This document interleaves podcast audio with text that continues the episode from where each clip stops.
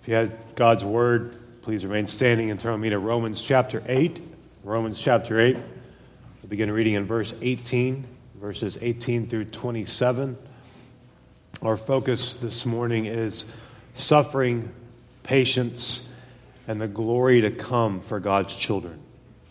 Suffering, patience, and the glory to come for God's children, with a main focus upon the glory to come for us who are in Christ. Romans 8, beginning in verse 18. For I consider the sufferings of this present time are not worth comparing with the glory that is to be revealed to us.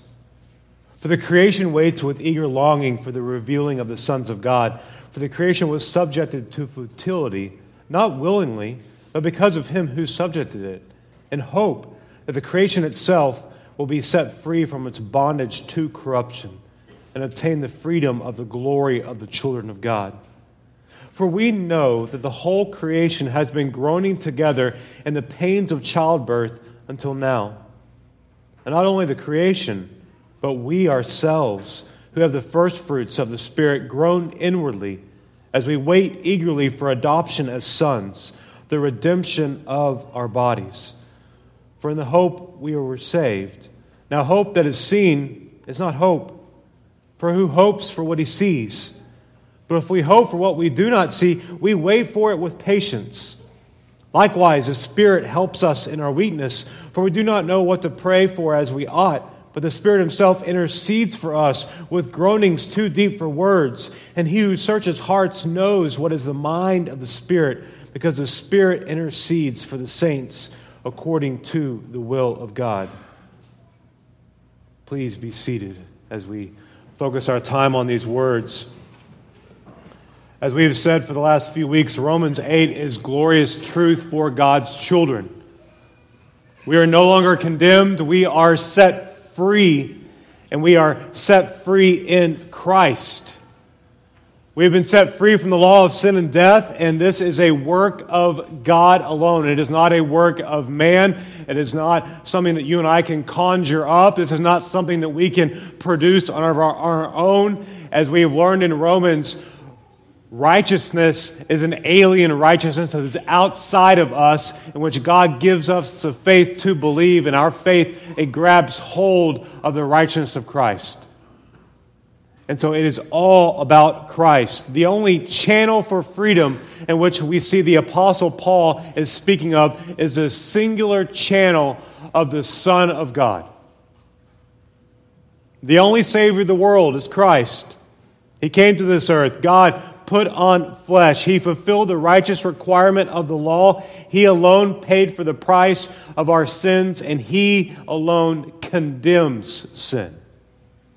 Romans 8 verses 3 and 4, it says, For God has done what the law, weakened by the flesh, could not do. By sending his own Son in the likeness of sinful flesh, and for sin, he condemned sin in the flesh, in order that the righteous requirement of the law might be fulfilled in us, who walk not according to the flesh, but according to the Spirit. 2 Corinthians 5:21 For our sake he made him to be sin who knew no sin so that in him we might become the righteousness of God. All throughout Romans we find the words in him. It is a perfect reminder that for us who can are so easily prone to be prideful and self-righteous and think that we have done enough that it is in Christ and in Christ alone that he has accomplished everything. Romans 8 is the greatest of news if you have been born again for the Christian. It is not so much great news for the unbeliever. If you have not repented of your sin and not trusted in Christ alone for your salvation, you are an enemy of God. Romans 8, verses 7 and 8 For the mind that is set on the flesh is hostile to God it does not submit to God's law. Indeed, it cannot. Those who are in the flesh cannot please God. All those in Christ who have the, who have the Spirit of God in them, by the Spirit, Christians live. By the Spirit, Christians put to death the deeds of the body. The Spirit of God assures the Christian that they have been adopted by God. In fact, those in Christ, as Blake said last week, they are heirs of God. That is, what Christ owns, we also own, for we are heirs with him. Romans 8, 16, and 17. The Spirit Himself bears witness with our spirit that we are children of God. And if children, then heirs, heirs of God, and fellow heirs with Christ, provided we suffer with Him, in order that we may also be glorified with Him. You see, God owns everything. James Montgomery Boice, his words concerning heirs, they are amazing. He says, We have a heavenly home we have a heavenly banquet. We will rule with Christ. We will be made like Christ. And the greatest of all, the Lord will be our forever portion. Now, as we think about those words right now, we must honestly confess the Lord is not always our portion in this life. But when the glory is to be revealed to us, the Lord will be our forever portion. We will be forever satisfied. He will be the King that we forever worship. As heirs of God and fellow heirs with Christ, we need to keep these things in mind as we live this life right now. Paul did not just speak about what is rightly ours as adopted children. He also used the words provided we suffer with him in order that we also may be glorified with him. Verse 17 teaches us that Christians suffer. All Christians are presently suffering. Whether it's persecution, we're suffering in the fact that we're not giving all glory to God in how we live. We're suffering because we are frail. We, the light is being dimmed. All Christians are presently suffering. We are in Christ, but we still have indwelling sin. We are not in a glorified body, and we live in a fallen world. As God's adopted children, we will live this life according to the Spirit of God, and as our Savior suffered, so will we. We are not above our Savior. If someone has instructed you this morning to come to Christ so that your sufferings will stop, they were wrong and you received false information. On this earth, you will suffer. Christ is the only answer for your sin, but Christ does not save you from all of your present sufferings. He saves you from his holy and righteous wrath, as well as the wrath to come on the day of judgment. He adopts you and he brings you into glory. And when you enter glory, your suffering will end. Christ is the answer for your sin. He is spiritual life, and by His grace, He transfers you from the kingdom of darkness, being dead in your sin, to the kingdom of light, the kingdom of Christ, being alive and found in Him, declared righteous. Christians suffer. This is a present reality. But suffering is not the focus. But I want to make sure of something that is made extremely clear this morning before moving on to glory. Because we suffer as God's children, it is God's divine will. Suffering is part of our sanctification as God's adopted children before we reach glorification. Romans 8:28 speaks of this, and I'm not even going to try to dive into all of it this week. But look at Romans 8 verse 28. If you've been a Christian for long, you've probably memorized this and held it closely as an important promise in your life. And we know that for those who love God, all things work together for good. For those who love Him, who are called according to His purpose. For those who love God, all things work together for good. First, only God's children love Him and the all things work together for good includes your suffering as a child of God. So God is sovereign. He is providentially ruling over all things, every detail of your life, even your suffering. Every divine step is orchestrated by God. Every divine step has a purpose as you are on the path of sanctification. Now, we may not like it, but God is at work. You may want your suffering to stop, but it's for your good. You may not understand, but He does understand. He knows what He is doing. What you need, the Lord will graciously provide. And what you must go through, He will do it. And He does all this so that you are conformed more into the image of Christ before your final destination of future glory. Brothers and sisters, it is a good reminder for us as Christians who've been called by God that we are not home. This is not our home. We have not arrived yet. We are only suffering pilgrims passing through this world, but glory is coming. We are pilgrims. Be reminded of this pilgrims is plural. You are not alone. Paul is telling those in Rome of his mindset as he is suffering, as well as how they are to think and how we are to think present day as Christians. All Christians are suffering, and our Heavenly Father's will for you is that you walk with others, you pray together with others, you share your burdens with others, and you encourage one another in your sufferings, focused on what is to come, the glory that is to come. Suffering is not the end, it leads to glory. Our best life now includes suffering. But with our mind and life, we are to have it set on the glory that is to be revealed to us. I was speaking with a dear brother in Christ, Michael Waldrop, this past week. He is walking with his wife, Hope, through cancer. And you have those brief moments where, you know, you can, you can text things and you can be sarcastic and you can have fun.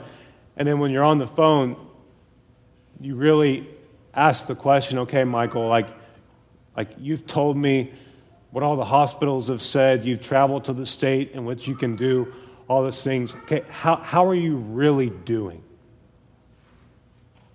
We started talking about Romans 8. And I said, our focus this week is suffering, patience, and the glory to come. And his words were, Praise God that glory is not now. He says, Praise God, glory is not now, as society says, because it is to come. That so many of us, even as Christians, we can fall into the trap that what we see with our eyes is actual glory. That what we see with our eyes is actually where we try to find contentment. Oh, we need this reminder. The glory that we see, what we see right now is not glory, the glory is coming. What we see with our eyes now is not glory. Christian, our best life is not now. It is when the glory of God is revealed to us. We have no condemnation. We have no separation. Separation cannot occur, for we are now and forever in Christ. And in Romans 8, verse 18, Paul says, He says, I consider that the sufferings of this present time are not worth comparing with the glory that is to be revealed to us. Many of us, we never get past our present sufferings and we just continue to focus on our present sufferings. Paul's focus is future glory. What is the glory that Paul is speaking of? It's what Adam and Eve once had perfect communion with God. I never get past the garden. I keep over and over going back to it. Scripture goes back to it, and I keep thinking that when sin entered the world, Adam and Eve, they hid. But the fact that we have described in there that they recognized the sound of the Lord walking in the garden. I know that's the Lord walking. I know it by sound. I got to stay hidden, though, as if the Lord can't see me.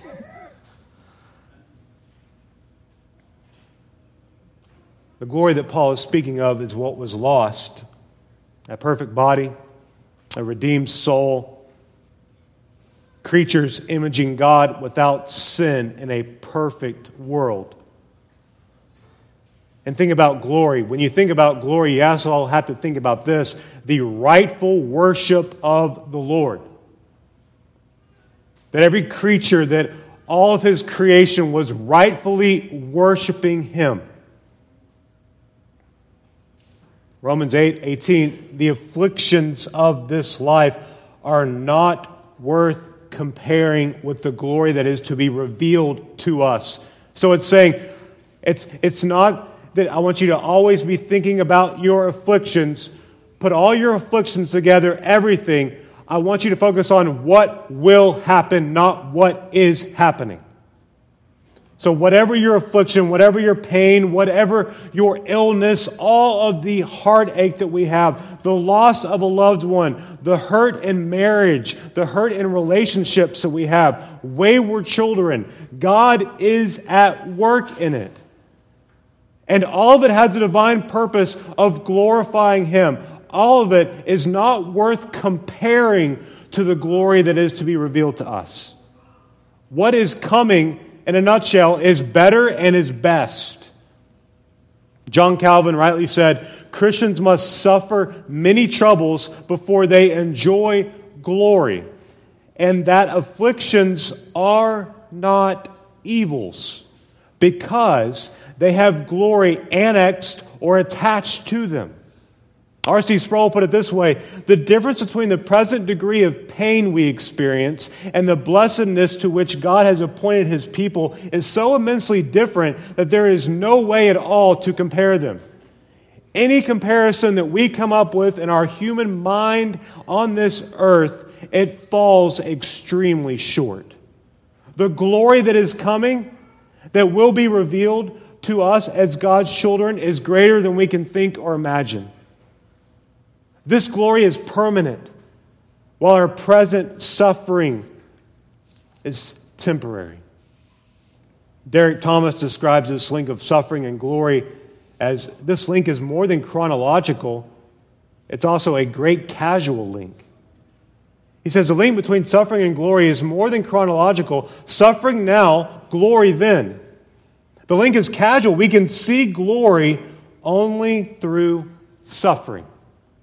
First comes affliction, through which we are brought to the end of ourselves and forced to lean on our Savior. Then comes glory.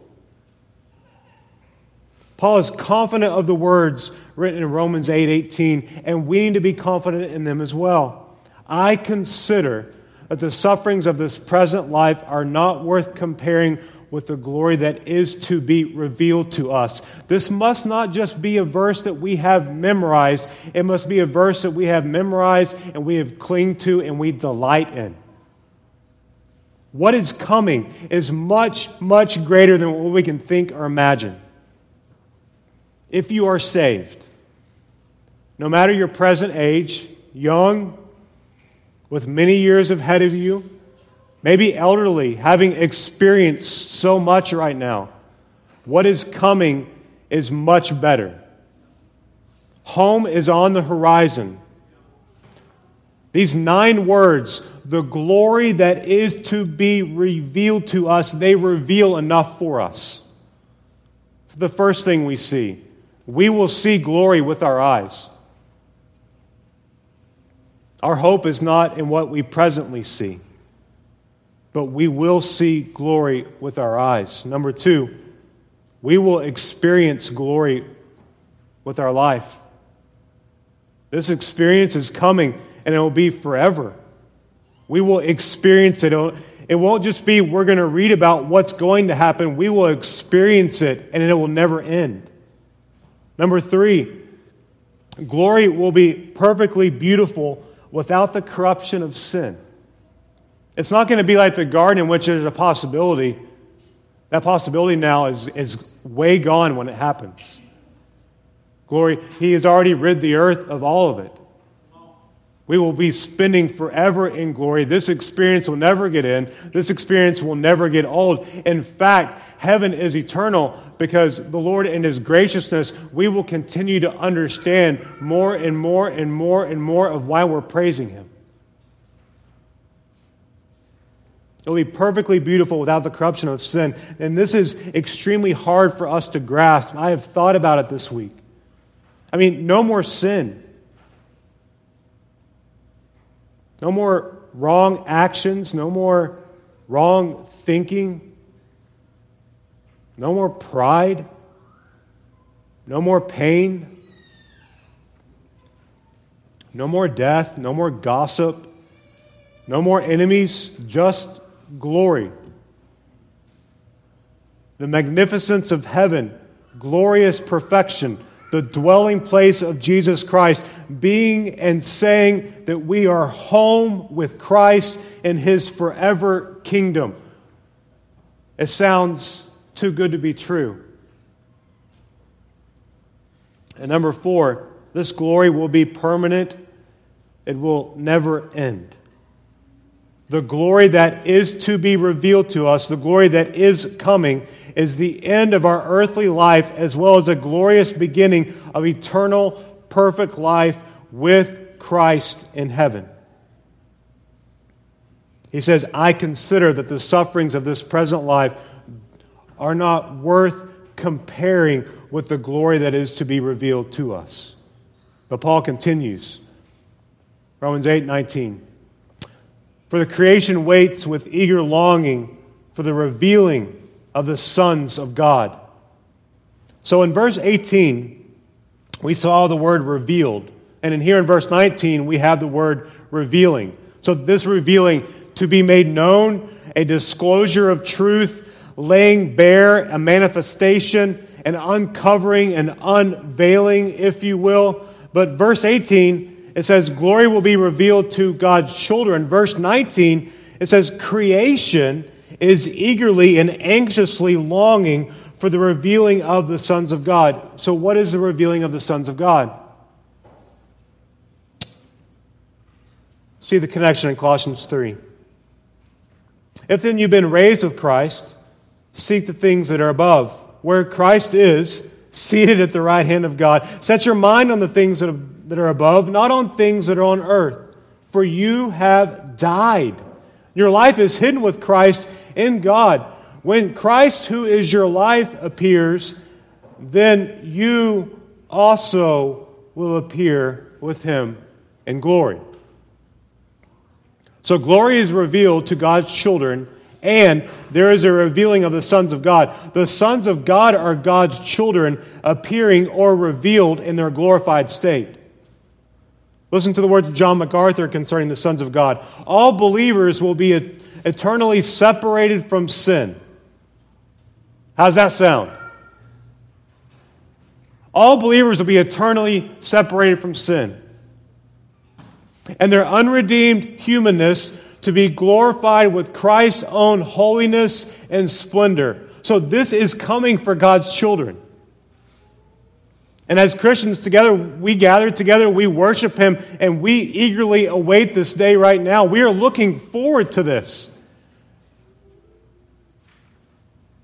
We are ready. And so is all of God's creation. When compared to the glory that is coming, suffering is nothing but a mist or but a speck, for glory is coming. God's children will rightly worship Him for all of eternity. Lost souls in this world, including the lost souls in this room, they do not understand who Christians really are. But there is a revealing that will come. 1 John 3 talks about it. It says, See what kind the love the Father has given to us that we should be called children of God. And so we are. The reason why the world does not know us is that it did not know Him. Beloved, we are God's children now, and what we will be has not yet appeared, but we know that when He appears, we shall be like Him, because we shall see Him as He is. And everyone who thus hopes in him purifies himself as he is pure. Everyone who makes a practice of sinning also practices lawlessness. Sin is lawlessness. You know that he appeared to take away sins, and in him there is no sin. 1 Corinthians 15 continues. He says, Behold, I tell you a mystery. We shall not all fall asleep, but we shall all be changed in a moment, in the twinkling of an eye, at the last trumpet. For the trumpet will sound, the dead will be raised imperishable, and we shall be changed. For this perishable body will put on the imperishable. This mortal body must put on immortality. When the perishable puts on the imperishable and the mortal puts on immortality, then shall come to pass a saying that is written Death is swallowed up in victory. O death, where is your victory? O death, where is your sting? The sting of death is sin, and the power of sin is the law. But thanks be to God who gives us victory through the Lord Jesus Christ. Therefore, my beloved brothers, be steadfast, be immovable, always abounding in the work of the Lord, knowing that in the Lord your labor is not in vain. As Paul was coming to the end of his life, as he was in chains in Philippians 1, verse 6, he said, And I am sure of this, that he who began a good work in you, he's going to do what? He's going to bring it to completion at the day of Jesus Christ. So there will be a revealing, and we will be separated from sin. Look at Romans 8, verse 20. It says, For the creation was subjected to fertility, not willingly, but because of him who subjected it and hope that the creation itself will be set free from its bondage to corruption and obtain the freedom of the glory of the children of God. For we know that the whole creation has been groaning together in the pains of childbirth until now. So sin brought death and corruption, spiritual death, physical death, and the corruption of the earth. Because of sin, creation was cursed by the Lord. Creation was put in subjection to fertility or depravity. The words of R.C. help us understand this. For the present time, the whole creation has been subjected to the appearance of futility, something which did not occur by vote. It was set by divine decree. The world is filled with pain and suffering, not because God is not good, but because He is good and will not tolerate evil. God was subjected the entire creation to pain and suffering because of sin. The next time that we hurt and become angry with God and shake our fists in his face and ask, Why me? we must listen to the reply that God gives, Why not you? The real question is why God in his grace should store up for us heaven a glory and blessedness so great that the suffering we endure now is not worthy to be compared with it. So, a good biblical and God perspective is what we need in this life, and this is why we have the Word of God. Wrong thinking goes much like this How does a good, holy, and righteous God allow this to happen to me?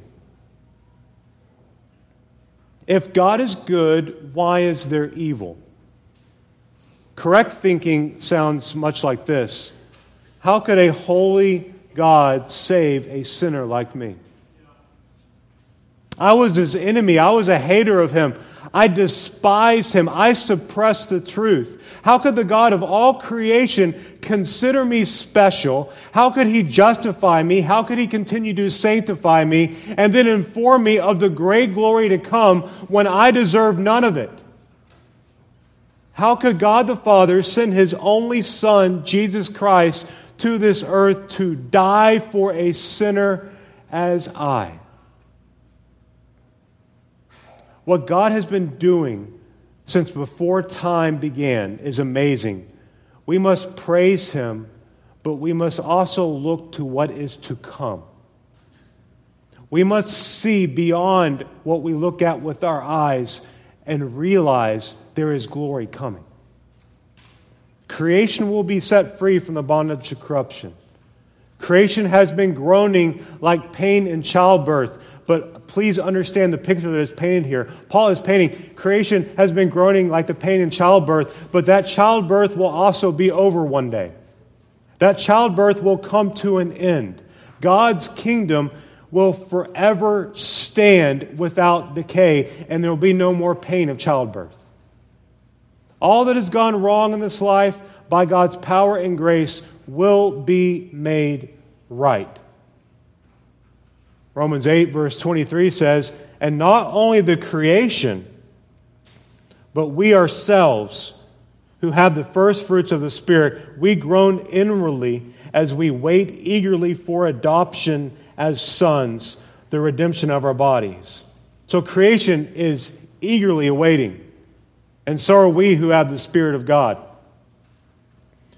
If you reach the point of maturity in your spiritual life, you, you've hit also an aspect in which you really can't explain.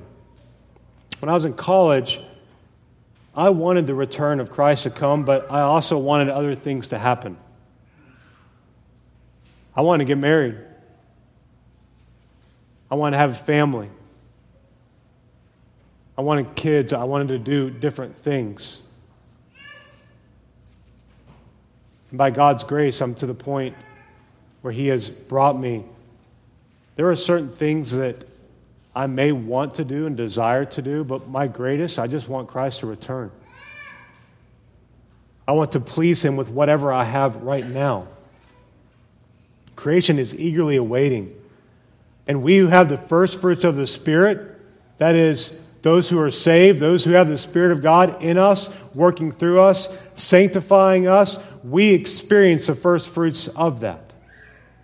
We have the first fruits of the Spirit, we groan inwardly as we wait eagerly for adoption as sons. That is the redemption of our bodies. This is what is known as the already but not yet. Those saved have already been adopted, absolutely. We are now in Christ, but we await for our glorified bodies. We await for the revealing of glory. Now, notice the words that Paul uses in Romans 8 24 and 25. Notice how many times he uses the word hope. We find the hope is used four times in two verses.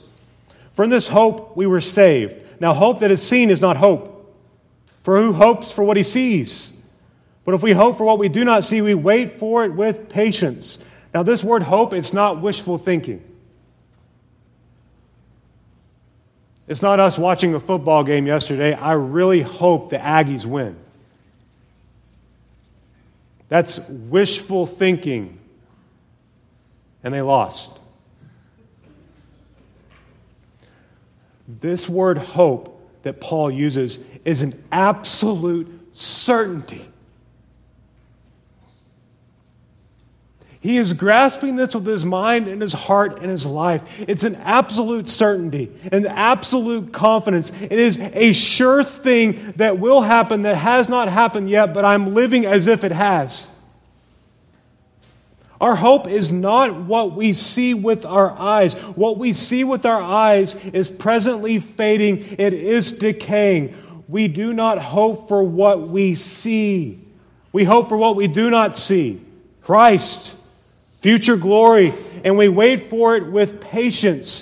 One of the ways in which we wait with enduring patience for Christ is by the Holy Spirit. Look at Romans 8 26. Likewise, the Spirit helps us in our weakness. This is the one way in which we are weak. We want everything right now. We wait for it with patience by the Spirit. We do not know what to pray for as we ought, but the Spirit Himself intercedes for us with groanings too deep for words. So the Spirit helps us in our weakness. The Spirit helps us pray. The Spirit even intercedes for us praying for us with groanings too deep for words. Now, let me explain what this means. This groaning of the Spirit has been so skewed. We, we don't want to trail off into a misunderstanding of tongues or an elevation of man made experiences. The groaning of the Spirit is not something we hear, it is not audible. It's a line of communication between the Spirit and the Father through the Son the Spirit of God seals and continues his work of sanctification in us until we reach glory. So the Spirit of God brings about the perfect will of God in our lives. Did you catch that? Through the Word of God, through what the Lord has provided for us, through the Spirit of God, the Spirit of God brings about the perfect will of God in our lives. The Spirit and the Son do not stop interceding for us. Romans 8 34. Paul addresses this letter in church Philippi. He says, For I know that through your prayers and the help of the Spirit of Jesus Christ, this will turn out for my deliverance. Philippians 2 Therefore, my beloved, as you have always obeyed, so now, not only in my presence, but much more in my absence, work out your own salvation with fear and trembling, for it is God who works in you, both to will and to work for his good pleasure. So the Lord saves and he sanctifies. He is always at work in us for his good pleasure. If he wasn't at work in us, he wouldn't be working for his good pleasure, which means he wouldn't be God. So Romans 8, verse 27 says, And he who searches the hearts knows what is the mind of the Spirit, because the Spirit intercedes for the saints according to the will of God. So God the Father knows and searches the hearts of men. Isn't that great? Like, wait, wait. How can that be great? God searches the hearts. He knows your hearts. He knows the hearts of all the men. Right. Before say, God saved you, He knew you. After He saved you, He still knows you. He still knows everything that you struggle with. He's still at work conforming you more into the image of His Son. And the Spirit of God, which He has given to you, which has sealed you for the day of redemption, is at work, is making you more like Christ. And then when the glory is revealed, we'll be home. You see, the will of God the Father, God the Son, and God the Holy Spirit, it's all the same. Their communion, it is perfect and seamless. They are all working. They are seeing to their perfect will in all of creation. That means God's perfect will is being done in your life. And the Lord's perfect will involves all of creation coming to its divinely appointed goal. And this includes bringing his children all the way home. And in coming all the way home, we go back and we look at verse 18, and we must hang our hat on this hook, and we must lay our head down on this at night. I consider the sufferings of this present time are not worth comparing with the glory that is to be revealed to us. So, all your pain, all your suffering, combine it all from what everyone has experienced over all time, it's still not worth talking about it when put up against the glory of God that's going to be revealed to us.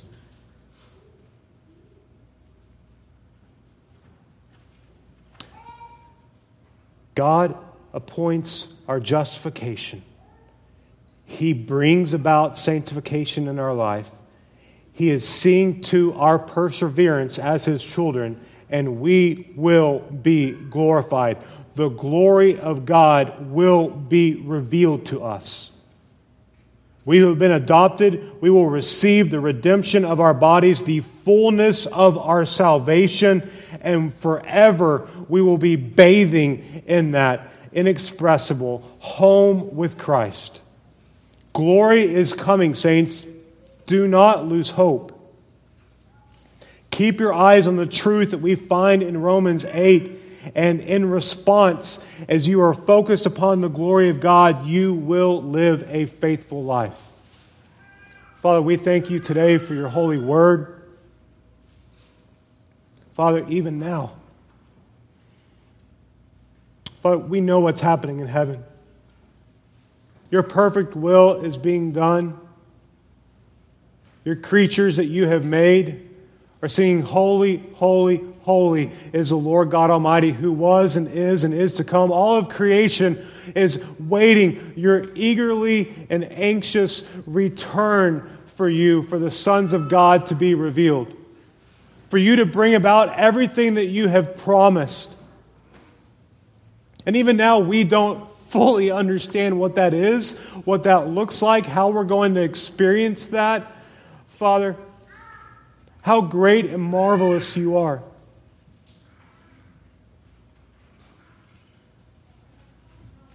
It is extremely hard, Lord, to fathom that you would not only save us, but you would sanctify us and then tell us of a day in which you will glorify us, in which we will be like your Son, and we deserve none of it? Lord, how can we ever treasure anything else? How can we ever set our mind on the things of this world and devote ourselves to building a kingdom that will fade? Lord, purify us. Lord, help us to put to death the deeds of the body by the Spirit and to live for you, having our mind fixed forever on the glory that is to be revealed, the glory of walking and living and knowing the sound of the Son of God. Father, you are so good to us, and we deserve none of it. Work in us this week. Remind us of your word. It's in Christ's name we pray. Amen.